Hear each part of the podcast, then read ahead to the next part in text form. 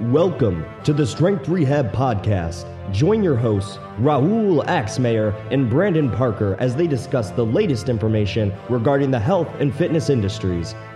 Topics include sports performance, physical rehab, and of course, general health. Remember, this is the podcast where science meets practice. What's up, guys? Thank you for tuning in once again. Before we dive into the episode, we want to give a huge thank you and shout out to our podcast sponsor, Built by Strength. And all of their products are third party tested to make sure that there are no banned substances. So if you're looking for good sports nutrition supplements, make sure to check them out. What's up, guys? This week on the podcast, we had Coach David Mathas. He talked about the importance of mental health and finding a mentor. Enjoy. So, what's your story, man? Tell us a little bit about yourself. Uh, man, that might open up a can of worms. um, well, um, for those of you guys that might be tuning in that don't know me, my name is David Mathas. Um, I am an Army combat medic veteran. Um, I also have a master's in exercise science from the University of South Florida. Um, I did my studying under Dr. Bill Campbell, which, if anybody follows, uh, probably knows Bill pretty well. Um, he's even better as a mentor than he is as a researcher. So, um, I'm also an online physique and strength coach. Um, I was mentored by Layne Norton and work with Team BioLayne now. I'm actually the longest tenured coach with Team BioLayne. I started off there when it was just him and myself and Holly uh, years ago, and I just started off as a as an unpaid intern and really just wanted to gather as much information, as much mentoring on coaching as I knew is what I wanted to do. Um, and I actually started interning with him before I even started grad school. So I've been with him for quite a while. He's taught me a lot. Um, I've learned a lot through just hundreds and hundreds of clients and different case studies myself, and then uh, actively participating in research during uh, grad school. Um, I'm on four, I think, four different uh, published research uh, papers. So that's exciting to have that kind of credential.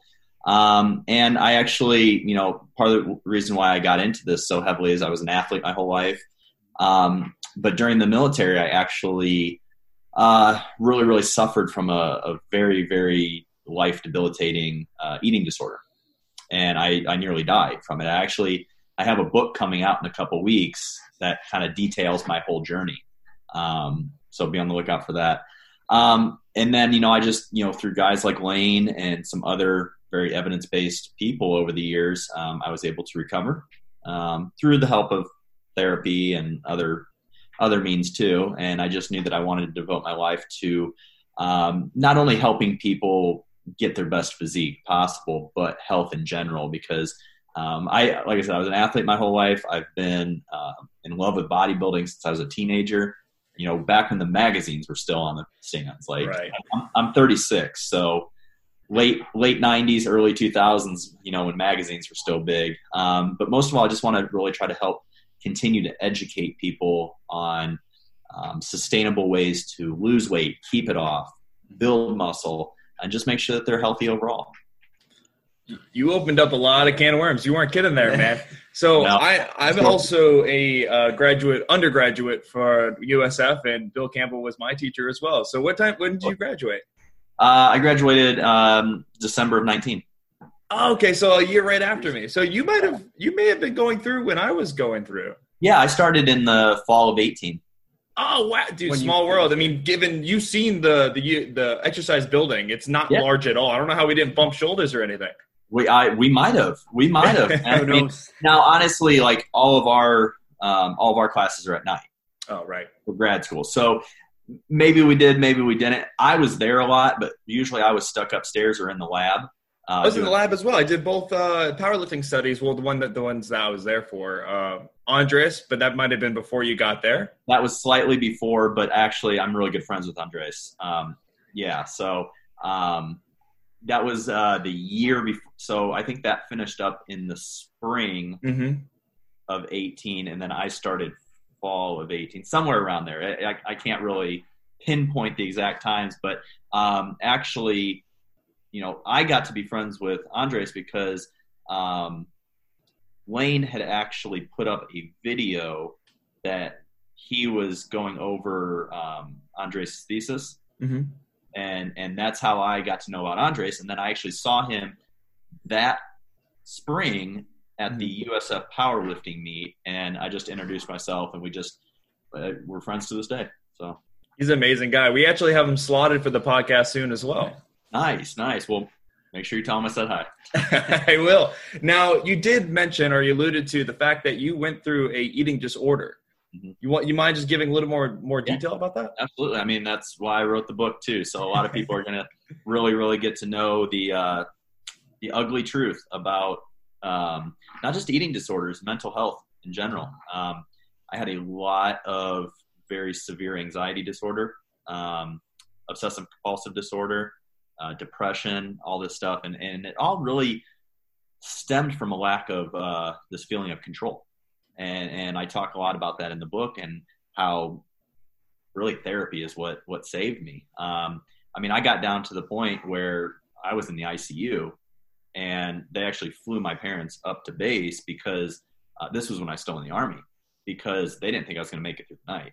Like mm-hmm. I dropped down, I had a 25 resting heart rate, I weighed I weighed 94 pounds. Like I was done. I was done. But I talk a lot about how it was not really about the physical component. It wasn't about for me so much. Um, it wasn't so much about body image.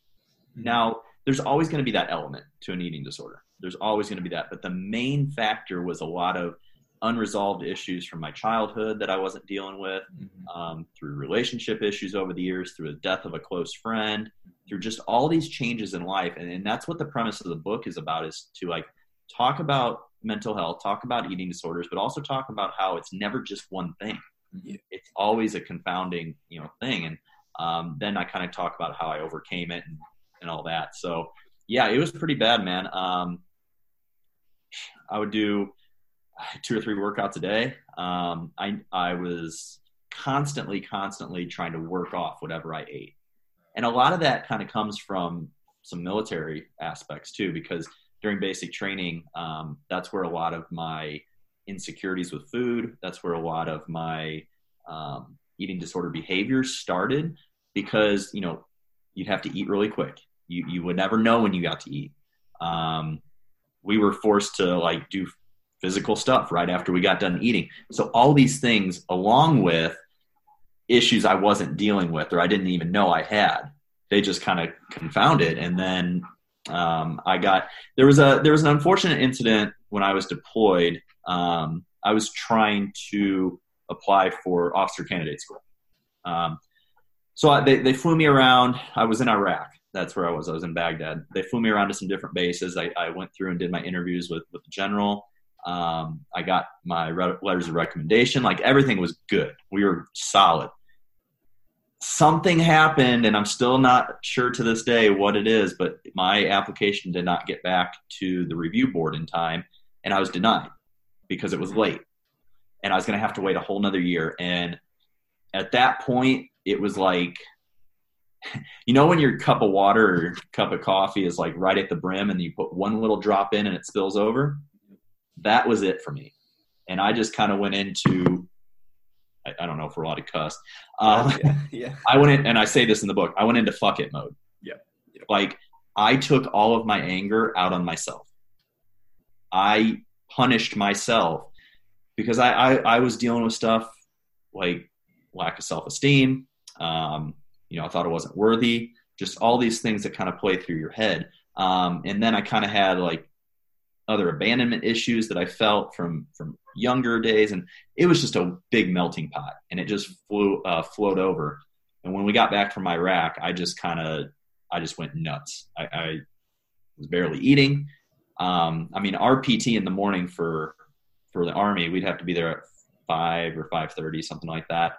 Um, I would get up at like two or two thirty wow. and go to the gym on base and work out. Go home, shower, put on my army PT clothes, and go to Army PT because I didn't want anybody to know that I was, you know, it's very secretive behaviors when it comes to exercise compulsion and eating disorder behaviors. It's very secretive because there is a lot of embarrassment, mm-hmm. but there's also this um, this element of you know you're not chemically right in the head, mm-hmm. right? So like I described this to my therapist. I describe it in the book too, where I felt like I was kind of like outside of my body, looking down, and I knew what I was doing was was not good, uh-huh. but I couldn't stop myself. And that's an element of of mental health in general that a lot of people don't understand. It's like, well, okay, you know it was wrong. You say you know it was wrong. Why don't you just stop? Mm-hmm. It doesn't work like that. You have to get to a point to where you want the help. If you don't get to that point, you're never going to accept it. I went through two separate um, inpatient rehab facilities, still acting on my compulsion, still acting on my stuff because I didn't want it. You know, it was finally in that second one towards the end, you know, when I was like, shit, I, I don't want to do this anymore. You know, like I want to be healthy. I have a purpose. And honestly, you know, I talk about um, thoughts of suicide in it, things like that. Like there is a very, very dark, deep element to mental health that I don't think a lot of people understand. Um, that it's it's not so much of a it's not so much of a, a desire to keep doing those activities. It's it's literally comes down to you don't you don't know how to stop. And uh, so the book I, I hope goes into great detail and helps a lot of people. That's why I wrote it. I got very personal in it. Uh, there's stuff that my family didn't know happened or what I was thinking.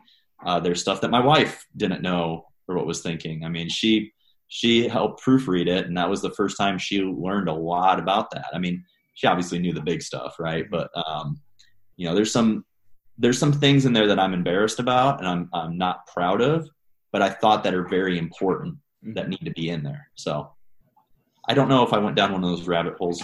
no, no, no. Doesn't matter. It's all fine. Now I have a question. So like, was this more of like when you were doing this compulsive exercising? Was it more of a momentum thing, or did you actually get a like a reward response when you exercised in that moment? Yeah, that's that's a really good question. Um, it's kind of uh, kind of both. So like I did get this. Uh, it was kind of um, like compounding because it was just part of the obsessive compulsive. Mm-hmm. Okay, so it was just part of my everyday routine. Like if I didn't do something, if I didn't try to do more exercise than I did yesterday, if I didn't do any of this stuff, I felt like a failure. Mm-hmm. And and that also comes with a perfectionist attitude that I think I had a little bit before I went into the army, but one that definitely was enhanced by the army.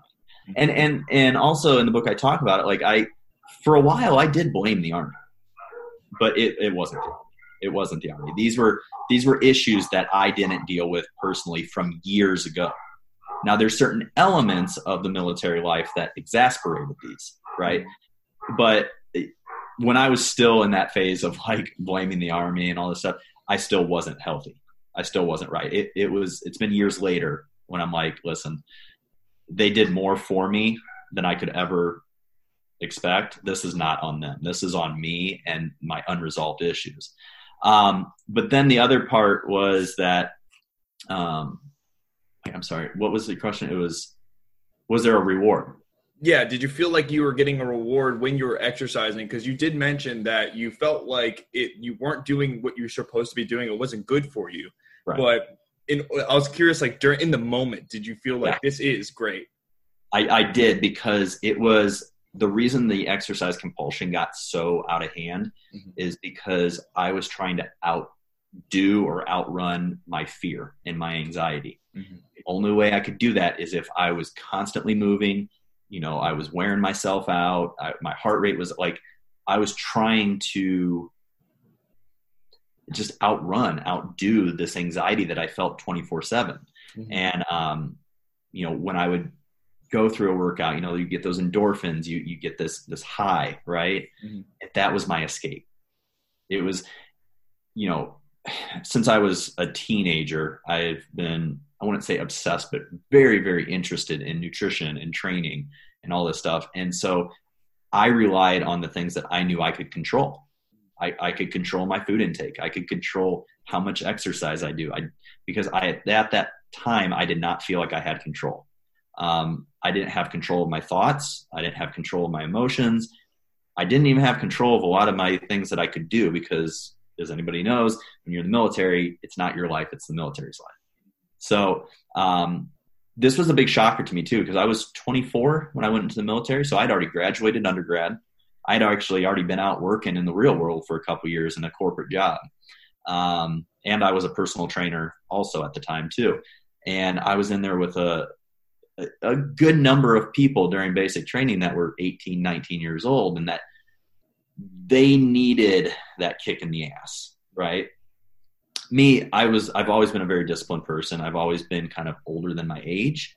Um, I did learn looking back on it now that I did need the mental toughness of it, but the, the games that they play with you in the army, like I, I think that's why actually basic training wasn't too bad for me because I knew it was a game. Like I was old enough, I, I knew the game that they were playing, right? Um, but I still learned a lot of great valuable lessons from it and everything um, that I was able to carry over. And honestly, it is weird as it might sound, it, as much of my destructive behavior came from, came during my time in the army. I think part of the reason I was actually able to overcome it was because of that mental strength that I developed in the army. So, yeah, but I did get that kind of reward from working out because honestly, it's like, how's the best describe it? Um, when you have a lot of anxiety, um, it feels like you've got 10 different conversations going on in your head at one time. Like you're fearful of everything. Um, and I don't mean fearful like you think someone's going to kill you. You're just very, very on guard about everything. And anxiety manifests itself in different ways for different people. Uh, for me, I developed a lot of severe panic attacks um, that I didn't know were panic attacks. Like I just, my heart would race. I, I couldn't breathe. Like I was just frozen. And when I could feel myself starting to get to that point, I would jump down and I would do like, and I don't mean this like in any sort of exaggeration. I would do 1500 burpees a day. Yeah, like I would split them up into 500 in the morning, 500 in the afternoon, 500 in the evening, and my lower back's fucked because of it still to this day. but the point is, is that like I never learned to because I didn't deal with a lot of my issues earlier. And, and to be fair, I didn't even know that they were issues. They, they, it was stuff that was just kind of like kind of down, you know, in my in my gut. I, I never really acted upon them, but as my stressors increased, they kind of exasperated and they came out. And I did the only thing that I knew how to do, and that was, you know, control my food, control my exercise, and just try to do anything I could to calm down the voices in my head. And I don't mean voices like I, I was like hearing things, but you know what I mean? Like yeah. chaos in your head. I wasn't like that kind of yeah, you didn't have five different names depending at the time of the day. well, what, it was more like myself talking in five different tones to myself. right, right. So, what would you say were some things uh, besides therapy that helped you to change your behavior towards exercise, controlling your food, etc.? Um, I mean, I have to give all the credit in the world to therapy because if I couldn't have recognized what my issues were, I would never have been able to overcome them. Um, but I will tell you that just getting healthier nutrients in my body that I don't think people understand that how much being malnourished messes with your with your body chemistry with your brain chemistry so just getting nutrients in my body and being okay with eating again and putting on weight and stuff. Like I said, it was never really about. Here's the weird thing: is it was never really about the body image thing. Mm-hmm. I was so not right in the head that I actually thought everything I was doing was trying to make me bigger. Mm-hmm. Like, mm-hmm. I know that's like a very weird thing, but like in my mind, I'm like, well, I'm going to go to the gym. I'm going to keep doing this. I'm going to do this. I'm going to eat really healthy. I, you know, I developed ortho- orthorexia, all this stuff, and I'm like, this is going to turn me into i'm going to get big muscles i'm going to turn into a big bodybuilder right mm-hmm. um, that's just kind of a very very uh, weird picture of how disturbing mental health can be it's like you you have this complete 180 view of what you're actually doing um, so therapy was i would have to say 95% of it. Um, nutrient uh, getting more nutrients in you and then just educating myself. Learning that like okay once i knew what i was doing was not right um, actually taking it upon myself to seek out that right information. And that's where i talked about earlier you know um, you know, this was back in 2012, 2011, 2012 when it really started. Um, I sought out people like Layne, you know, and got good information from him. Other people as well. Um, that didn't really fully kick in right away, right? Because I was still dealing with all that. But it was that kind of voice of reason that helped me see that what I was doing wasn't right and that there was a better way and that you know once i got healthy enough and my brain chemistry started coming back and i could see things differently and i was addressing the actual issue the root cause um, all that education just kind of started propelling me into recovery mode i guess. You know i don't think enough people talk about the benefits of therapy and they think at least in my in, in my in my view, I see a lot of people think therapy equals crazy, and they don't understand that it's nothing like that. And anybody can benefit from therapy. And if you just think about it like this, when's the last time that you didn't benefit from just venting to somebody you cared about? You know, that's a great point. That's a great point. And it just a lot of people are scared to do so, and I don't see anything but benefits from having somebody that's a professional have an outside out like perspective from what you're doing.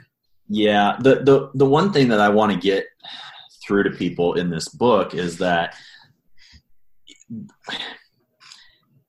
there is kind of twofold.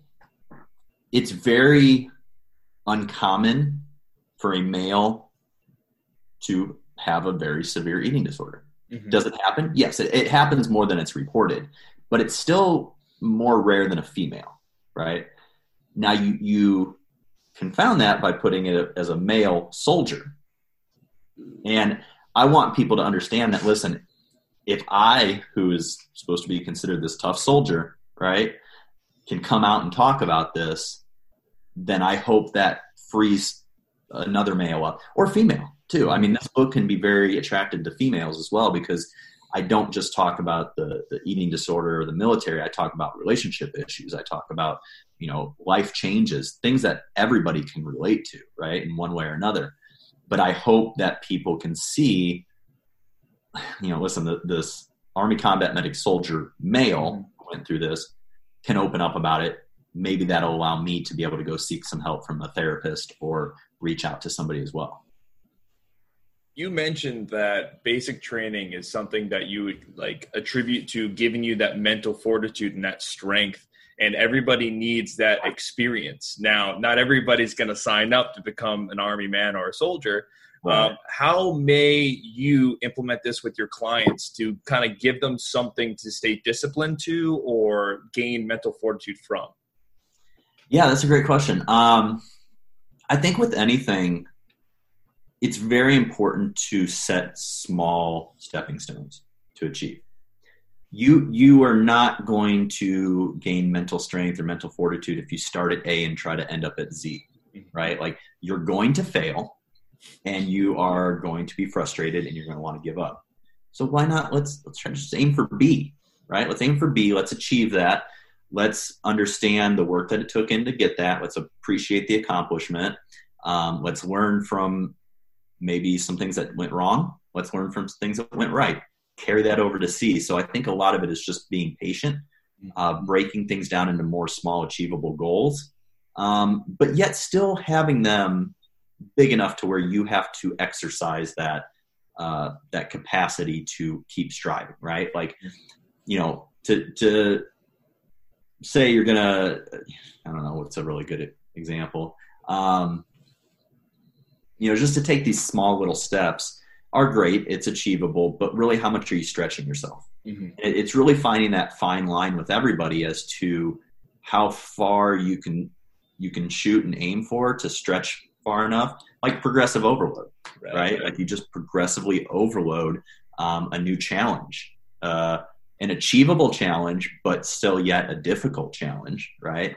Mm-hmm. And then once you achieve that, um, let's say you maybe don't even even achieve it the first time, you fail that's actually probably better, right? Mm-hmm. You fail, you learn why you failed, you go at it again, you accomplish it, and then you just you understand first of all your abilities, right? You have more in you than you thought you did, and you know you know at this point how to overcome obstacles. And it's just stringing together little things like that. I mean, um, you know, in my case, it was it was uh, behavioral therapy. So it was actually going out, getting out of my OCD element, getting out of my routine.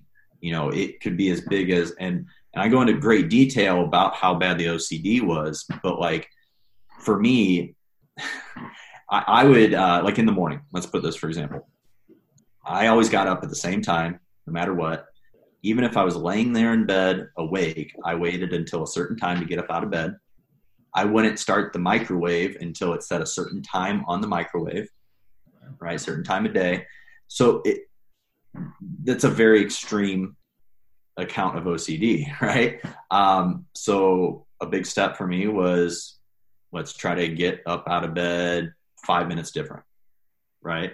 Let's try to start your meal, start the microwave five or 10 minutes later, right? Things like that. And over time, you know, you don't think at, at the time that you're doing it that you're going to be able to do it. It's like the most terrifying thing in the world. It, I can't tell you how many times I just like, just wanted to explode. I was like dying inside. Um, and I can't even tell you and, and say that I was successful all the time. I wasn't.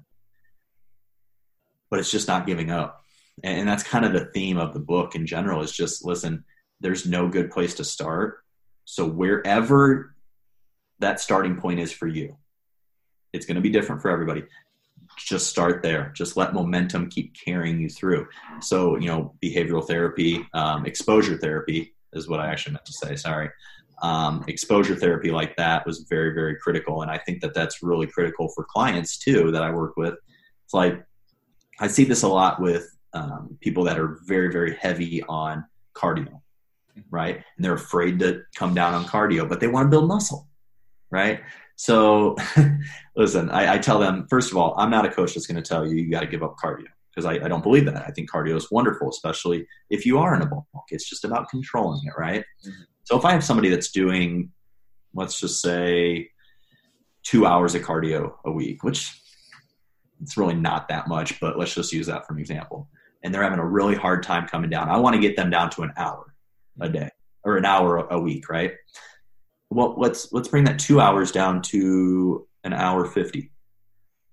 Let's stay there for a week or two, right?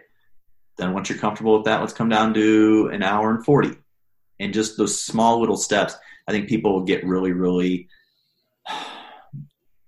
flustered because they try to take too big of steps, too big of leaps. When in reality, we're not looking for that goal to happen real quick. We're looking for that goal to happen and then stick. So a sustainable uh, approach to it. So. Now you hit something big, uh, you alluded to something big when you said, let's hang around here only a 10, 10 minute decrease for one to two weeks. Now, one to two weeks in some people's mind is an eternity, and they're they're looking at the scale. They're like, "Why am I not getting lighter? Why am I not ripped?" And I'm just curious how you, one, maintain motivation for these people that want instant gratification. And two, how do you keep them as your your client for this long period of time? Um, so I think that the big thing is is that you always have to have different goals to shoot for, right? So I try to explain to them. We'll just keep using this cardio example, right? Mm-hmm. So I try to explain to them at least with most clients that like, listen, I'm, I'm going to save some of your energy here with the cardio, but we want to try to shoot for a PR on this movement, weight training. So I try to show them like, listen, we're not taking away that calorie expenditure. We're just replacing. We're we're just um, moving it to another area and trying to get them excited about getting stronger or, or growing more muscle, right? Things like that. So I think it's about obviously understanding your individual client that you're working with, what mm-hmm. ticks with them, what doesn't, and that does take a while. I mean, that that does. It's not something that's going to happen in a week or two. That's something that you know over the course of a month, two months, things like that. If you're good and you're actually paying attention and asking the right questions, um, you're going to be able to find out, right? And and you can find it out pretty quickly. It doesn't take too long, but you have to have somewhere to put that fear of coming down and replace that with enjoyment for somewhere else. Does that make sense? Oh, definitely. Okay. Definitely. It, it, it seems always makes sense in my head, but then when I explain it, I'm never sure. it just makes sense. Yeah. It, it, it seems like you know you like as you alluded to for everything else, you want to give them small steps or small wins, so they actually feel like when they're giving up something, they're getting something in return. Exactly. And and if you don't show them that they're getting something in return and they're giving up something they truly love, the partnership might not be as good as you think it is. Yep. And a lot of times too, when I and you know, I know we're stuck on this cardio example, but a lot of times I find that people that have a hard time coming down with cardio because they don't feel like weight training gives them those endorphins, right? They don't mm-hmm. feel like they're working that hard. Most of the time, I find out that they're not working that hard in the mm-hmm. weight training. And when I actually explain to them and put out a program and explain to them what I want them to do with the program, because there's you can get templates all over, right? A mm-hmm. three by ten can mean many different things to many different people, right? You have to explain to them, listen, you need to push harder here. And once they start pushing harder and you actually give them those parameters, weight training starts to become more challenging to them. Yeah. And, and they get those endorphin highs that they get from cardio. I was the same way. I was I was a high intensity cardio guy, right? Mm-hmm. When I'd go into the gym, I thought I was training hard right? But I wasn't getting that satisfaction. And I'm talking about when I was going through my shit, right? Yeah. Not now. Now I love weights. Um, but I was, I, I thought I was giving enough effort during weight training, but it wasn't the same intensity that I was given to my high intensity cardio HIIT stuff, right? Mm-hmm. Once you learn the appropriate way to actually resistance train, mm-hmm. a lot of people start falling in love with it and realize, wow, I was never tra- I wasn't training right. That's why it wasn't working for me, right? So um, I think you said it perfect. You know, try to try to when you take away something, try to show them that you're not taking it away forever. You're just mm-hmm. replacing it with something else. Now, a big, I mean, you, you dropped a lot of big names at the beginning of, beginning of this podcast with uh, Bill Campbell and Layne Norton. And uh, you alluded to the fact that you were working as just an intern for free under Layne Norton. I'm just curious how that all started uh, because yeah. Everyone talks about like you know find your mentor, work for them for free, and because knowledge is forever, right? Well, like I'm staring around, I'm like, oh, who can I who can I work with and stuff like that. And it seems like you found the right guy, and I'm just curious how that worked out. So. I've had I've, I've done like mentoring calls with people like coaching and stuff and they've always asked me the same question and I say listen the first thing that you have to get through your head is be okay with hearing no. Mm-hmm. you know, the worst thing that could have happened was that they said no. Right. And then I move on, whatever. So I guess with the Layne situation, it was probably about eight months or so earlier before I actually met him mm-hmm. that I was out of I was out of recovery. I was out, you know, I was I was doing good. I was actually taking my prereqs at uh, um, University of South Florida in St. Pete because my undergrad wasn't in uh, exercise science. Mm-hmm. And um, so I was getting all that together, and I wrote him a letter. I wrote him an email. I got a hold of his email address, and I just basically laid out what my story had been the last five years before that, and how a lot of his information, a lot of his videos, really helped open up a light in my in my eyes, right? Um, and I just thanked him. I was like, "Listen, I might not ever meet you but I just want you to know that your videos are making a difference. That's all. That's how I was raised. If somebody does something for you, whether you meet them or not, you either go shake their hand, tell them thank you, you write them a note. That's just how I was brought up. I was, I'm a Midwest boy. I'm an Indiana boy. That's how we were brought up. Mm-hmm. Um, so I wrote him that email, and he responded, which was great. And um, you know, he said he really appreciated it. Thank you. That made him feel good. And that's all I, that's all I wanted. That's all I wanted to know. Well, fast forward to September ish of 2017. Um, actually, I guess about three years ago. Um, this is where I had already made contact with Bill Campbell. So that summer, this is actually kind of ironic. So I'm going to name drop some more people, but they're all friends now. So I don't care. Um, one of my really good friends is Lauren Conlon. You guys, you guys familiar with Lauren? Mm-hmm. So I didn't know her at the time, but that spring or summer of 17, I had um, seen her YouTube video where she was presenting at um, ISSN in Clearwater. And that's actually how I became familiar with the program at USF. And that's where I first got introduced to who Bill Campbell was through that, through her video. And um, so I was like, wait a second, because I, I was looking at like maybe University of Florida or Georgia, somewhere like that to go. Um, so glad I didn't because those are more clinical based and USF's very physique based, which is what I wanted. So I reach out to Bill Campbell and I'm like, I want to be a part of your program. what do I have to do? Right. And I kind of, once again, I didn't go into as much detail as I did with the Layne email, but I told him about my history. I'm an Army combat medic veteran, blah, blah, blah. I went through all this shit. He responded right away. And he's like, Yeah, why don't you come on in? We'll talk about it and see. All right. So I was like, Shit, okay. so two days later, I find myself in Bill's office at USF. I was living in St. Pete, so I drove over to Tampa. And um, we just sat down, we talked, and I kind of went down the rabbit hole like I did with you guys. Um, and he's like, "Wow, that's quite a that's quite a story." And I was like, "Listen, this is what I want to do. I want to be a part of your program. What do I have to do?" And we took a look at what I had, and honestly, I had all the prereqs done, which was great. This was July of 17. Okay.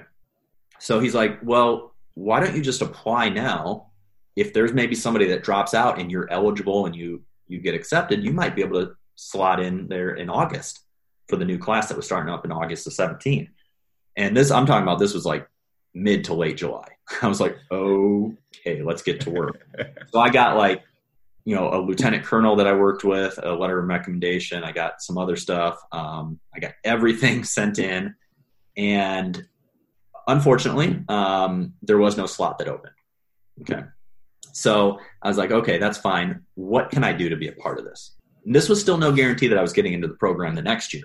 Mm-hmm. And he's like, well, you know, you have your bachelor's, you have all this experience, you can help be a part of the research team and like supervise the lab and, and do all that, collect data.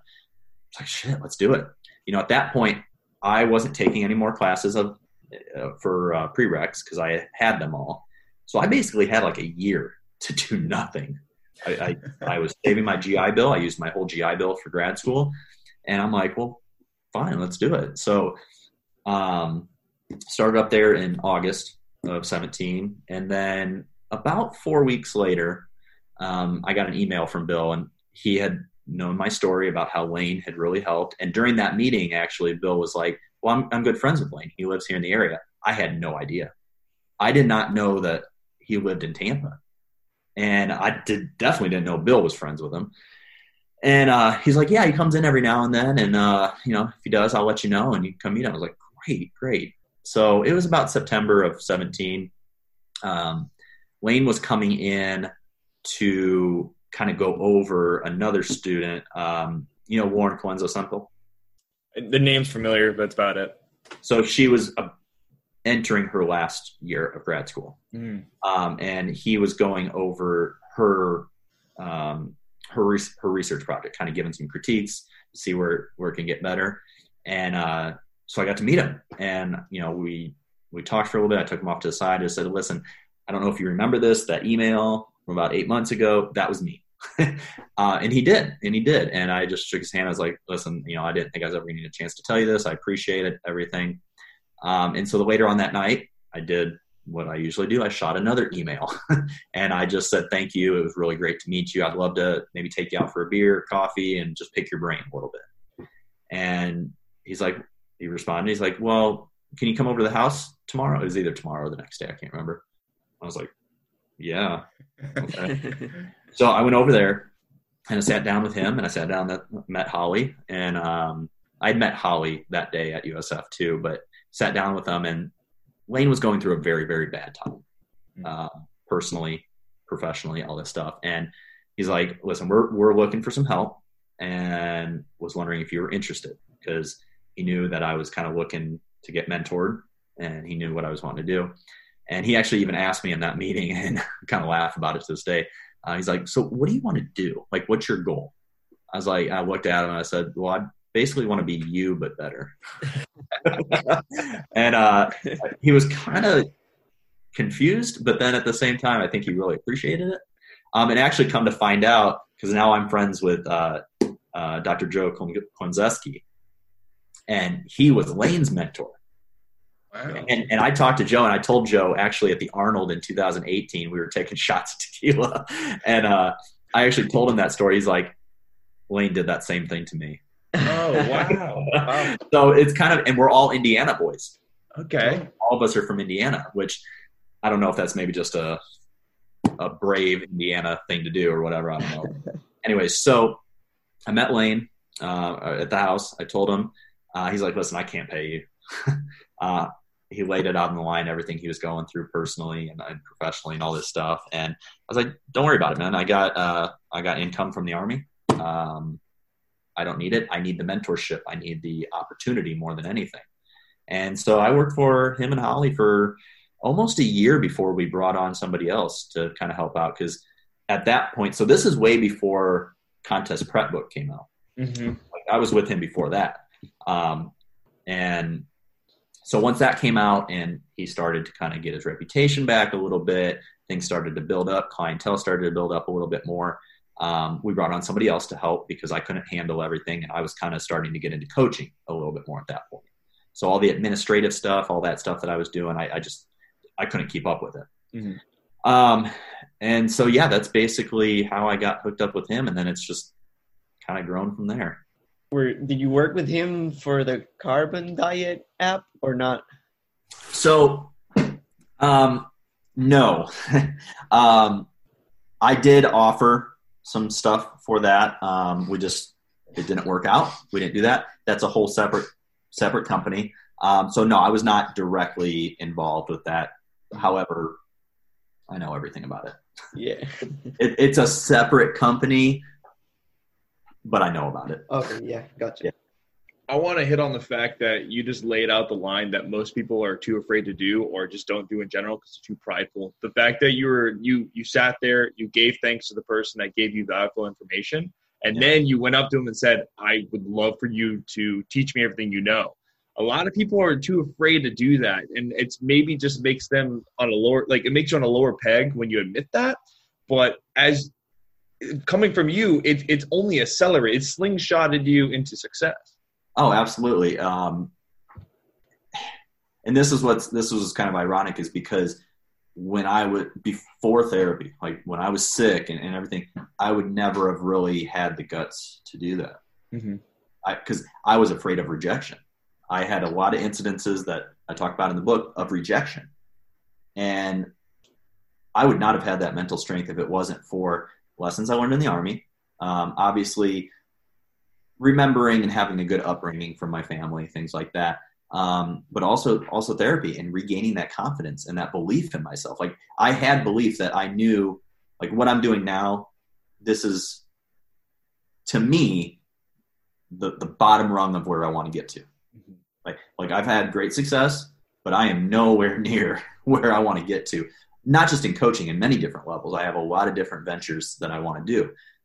But that was kind of one of the big first steps for me to test if I actually had taken to therapy, if I actually had started to overcome this. And and it wasn't easy. It, it wasn't easy. Like I was very fearful. Um, but one of those things, kind of like with recovery, it's like when you're ready for it, you're going to be ready for it. And I just felt like, listen, if they say no, that's going to suck. Like, mm-hmm. but I'm going to be okay. Right. And, um, yeah, man, I mean, I wouldn't be here sitting here talking to you guys today. You guys wouldn't know who I was if I wouldn't have taken that chance. And I think that a lot of people feel and, and I don't want to I don't want to bash today's generation, okay? And and it's weird for me to say that because I know I look young, but I'm actually 36. So I'm a lot older than people think I look. I, I, keep this beard for a reason, okay? Um, but to be completely honest, I, I think that God, even I'll just say 10 years, even like 25 and under, right? I think there's a big gap for a lot of people not everybody. I know plenty of very, very mature, very bold, you know, mid 20s, right? But I think that this day and era that we live in where communication isn't as top of a priority, and people might be hearing this like, what are you talking about? We're on social media all the time. That's not communication. Yeah, mm-hmm. definitely. Mm-hmm. Most people don't know how to get out and talk to people. They don't know proper etiquette. They don't know all this stuff. They don't know how to be with someone in real life and carry on a conversation, right? Because we're all like this now. Mm-hmm. And I hate that. Absolutely hate that for many reasons, but more so because I think it's going to limit a lot of opportunities that a lot of people could take advantage of. Mm-hmm. They're just not willing to either either they're not willing to or they don't know how to reach mm-hmm. out and say hi. And I think that there's a lot of entitlement in the younger generation now, and they're like, wait a second, wait a second. You want me to work, but you don't want me to get money? And that's a that's an honest to God assessment of, of how I think that a lot of people feel. Like internships, like people, do they even do them anymore? Like, I don't even know. Like, I just feel, and this is a broad generalization, so I understand that this isn't going to apply to everybody, but I feel there's an overwhelming majority of maybe those early 20s now compared to my generation, mid 30s to 40, that would not ever think about going to work without pay, mm-hmm. right? Whereas my generation and, and, older, that was as much of a part of getting to where you want to get to as graduating high school, right? Like you, you just knew that you needed to sacrifice. And I guess that's probably why you know, going into the military was such a good, um, a good feeling for me because I'm like, listen, I've gained a lot. Like I had a, you know, I had some parts of my childhood that, you know, were kind of messed up by divorce and all this stuff. But for the most part, man, I had a great childhood. Mm-hmm. And I felt like I owed service, right? I, I, I, have uncles that were in the military. My stepbrother was in the Air Force. I, my grandfather was in the Navy in World War II. Like, it was never a thought process growing up that I was going to join the military. But you get to this certain age and you just realize how much you've been given. And it's like, well, yes, I do want to use the military and I want to go back to school and do all this stuff. But like, I have this duty. I have this sense of responsibility and this duty. And I carried that over to reaching out to Bill, and I carried that out to reaching out to Layne about you know working for free to be able to gain that knowledge to get to where I am now. That's going to help me get to where I want to get to. I do want to cover the specifics of what do you think you like if you had to put it into some key tangible things that you've picked up from your experience of working for free or like the big key things. Um hmm. That's a that's a really great question. Um, learning how to handle delayed gratification, I think would probably be a good one because like you're doing all this work, right? But you're not getting a financial reward for it. But you know that that reward is going to come later on in one form or another, right? So learning to do work without expecting anything in return is is a huge thing and a huge um, you know intangible aspect that I carry forward moving on because now anytime I do anything like I do it because I do it because like I want to right um, and I would do it regardless if I got a reward or not right so like the extra mile I go with my clients is not because I'm expecting them to re-sign with me it's because I've made a commitment to them and I want to make sure that they're getting the most out of their time with me, right? So any other endeavor that I do with this book, for example, do I hope it does really well? Do I hope that I make a lot of money off of it? Absolutely. Is that the reason why I wrote the book? No, not at all. Right? It's because I want to provide a service. I want to help as many people as possible. And if that means great financial success, then great, right? But I'm not really looking for that uh, instant gratification from it. I'm looking for those people that possibly five years down the road contact me like I contacted Layne. So I think that's a huge, huge part of working for free that you learn to um, not really expect that instant gratification. The other thing is, is that uh, it really humbles you. Mm-hmm. Um, you definitely understand that. Like when I started work, when I started doing the, uh, you know, working with Layne and everything, um, I thought there was going to be a lot more. Like, here's my client. We're going to go over this stuff, which there was. More, majority of it was learning everything else about the business, learning the financials, learning the marketing, learning all of that. That a lot of people don't really understand that goes into it, and that is it. I spend probably more time during the week on those aspects than the actual client stuff. And and I don't mean that in a way like I'm neglecting my clients, but right. that is the, the client part is, is one thing, but then everything else, there's so much more to this coaching bubble than than actual client work. Um, it's it's developing new programs for clients, right? It's developing uh, new marketing for yourself to try to attract new clients. It's about uh, coming up with educational material for posts to help educate the masses that might not ever come to me as a coach, right? They might not be able to afford me. But that doesn't mean I don't want them to benefit from my expertise or from my continued knowledge that I try to learn and, and project. So there's so much more to it than just the actual like numbers of coaching. Yeah, definitely. Like a lot of people in social media just see the end result, but they don't know the amount of work and sacrifice that you got to put into like post educational platform and not just post it like thinking about okay what do i want to post? How am i gonna like what am i gonna write? What picture am i gonna use? Like it's a lot of a lot of work. And it's um, hard to it's hard to not fall into that trap that you see a lot of a lot of influencers i guess do where get a lot of like you know attention grabbing you know clickbait stuff now i did have an incident yesterday with a post that got a lot of got a lot of excitement out of a lot of people. Um, and and I, I feel like a lot of people took it, they read what they wanted to read. They didn't actually read what was there. And I didn't mean for it to be clickbaity, but now looking back, I kind of see where it might have been. And I don't like doing that stuff. I do not like doing that. And I really was not intending to do that. But you see a lot of influencers out there, or people that are like, they just want the likes, they just want the clicks, right? I just hit 10,000 followers. It's not a lot in this industry, right? But they're 10,000 true followers. And I've worked years to get that way. And I've done it through, I, I probably could have done some things to get there a lot quicker, but I wasn't willing to because I want my platform to be about education, about, you know, um, good, solid information, and about authentic, authenticity.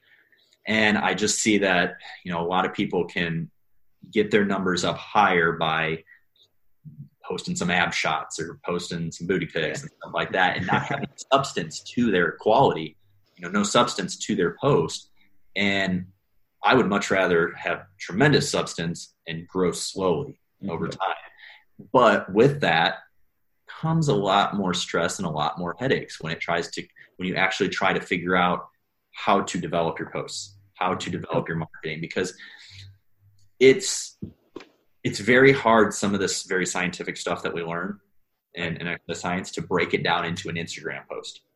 So there's a lot of times where I like I've got probably 15 notes on my phone of posts that I've started that eventually will get posted and it's just like a new thought comes to my mind and I jot it, you know, I type it down, but refining that and making it scientific enough to get the point through, but still easily enough to digest yeah. the common person. That takes a lot more work than just throwing up an ab pic. Yeah. Oh, so definitely. It's and and and I, I got to be honest with myself. Like, I don't have any impressive lifts, right? I, I don't have any great stage photos or anything like that. I have my knowledge. I have my experience. I have my heart. I have you know my uh, motivation. I try to give people, and and that's my avenue.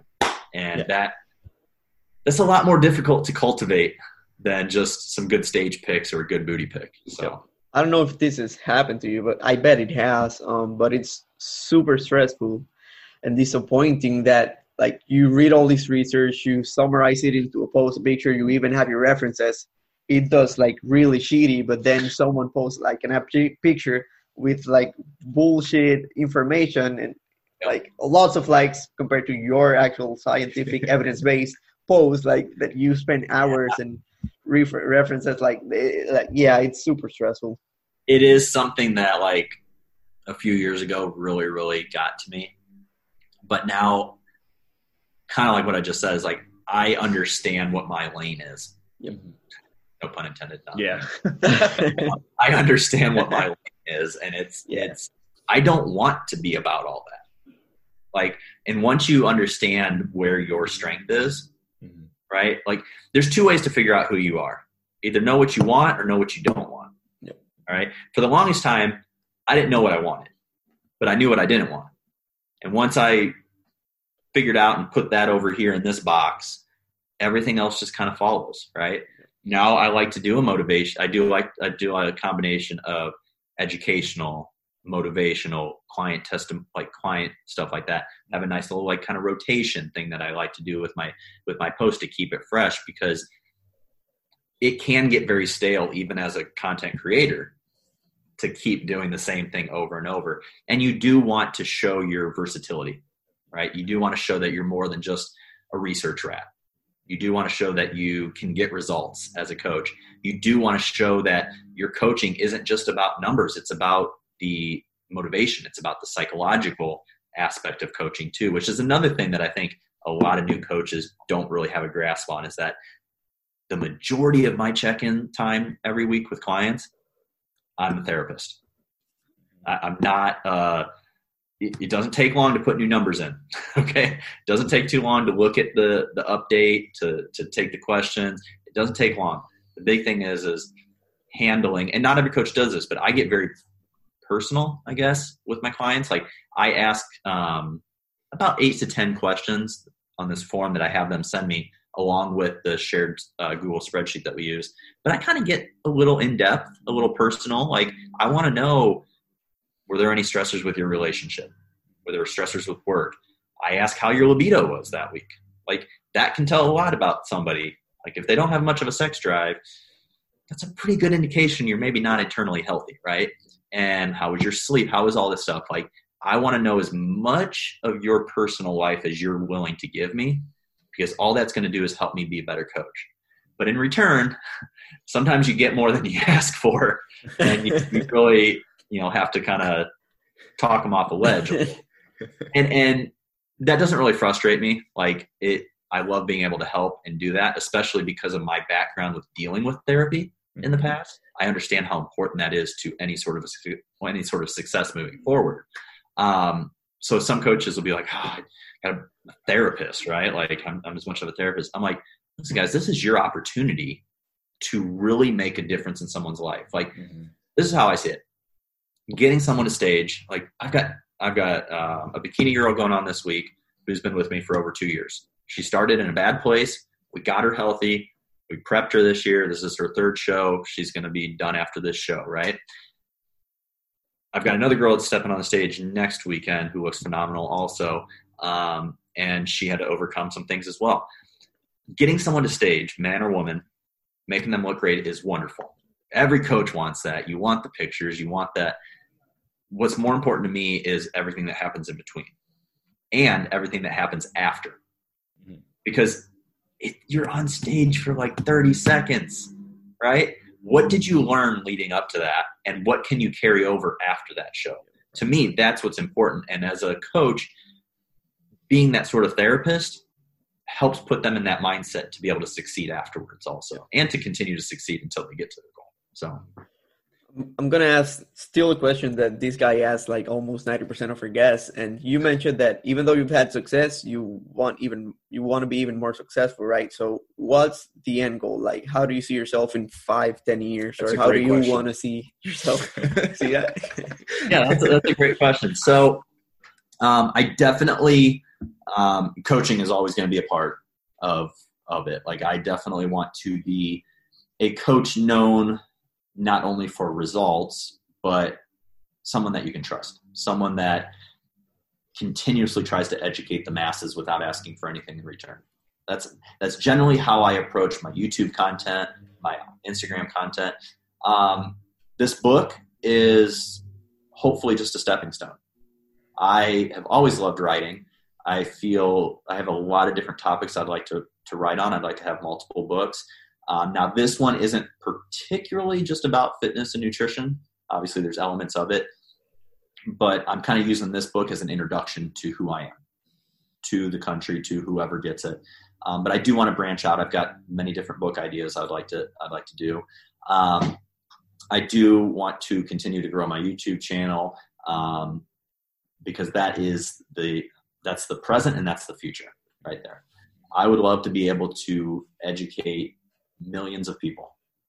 Like I don't want to sacrifice though who I am just for views. So like I I'm not going to say I'm not going to do a fun food challenge every now and then, right? Like that's just fun. But I'm not going to be one of these Instagrammers that's I mean one of these YouTubers that's going to have a wild crazy big theatrical production of yeah. a change. Mm-hmm. I want to be able to give solid advice to people. Um, I had given thought to opening a gym. Um, I don't think I want to do that anymore. um, I think that honestly, uh, COVID has really opened my eyes to the vulnerability of that, and I also want to um, I want to create and develop a coaching mentorship program. So for for new coaches that want to get into it, teach them how to be a better coach for their clients, and just kind of have all these different different umbrellas right? Or this one umbrella, but different uh, branches off of it and stuff. Um, to try to touch as many people as I can. You know, mm-hmm. books, content, coaching. Um, I would love to have my own coaching team. Like I would love to bring on people that share my same philosophy, share my same values, want to help people like in masses and stuff. Um, and you know, I'm always open to new ideas as well. Uh, one of the things is, is that I, I, have a very business-like mind. So um, I know that there will be more ideas that come to my mind, um, but I also want to make sure that I'm always sticking to my core values, and I'm not I'm not just selling out something. And I'm not just promoting something that is not something I believe in. Yeah, it's amazing. Right on. Now, where can everyone find you? Um, so on Instagram, I'm at Mathas Fitness, M A T H A S Fitness. I know everybody spells it with an I. Um, and then on YouTube, if you just search David Mathas, M A T H A S again. And then I do have a website. It's www.coachdavidmathas.com. And um, I think that's covered. I covered all the bases. I'll link all of that in the show notes. So if anyone wants to find you, it's way easier for them to find you. What's the name of the book? We know there's a book coming out, but we don't have a title. Um, it's called A Shell of Myself.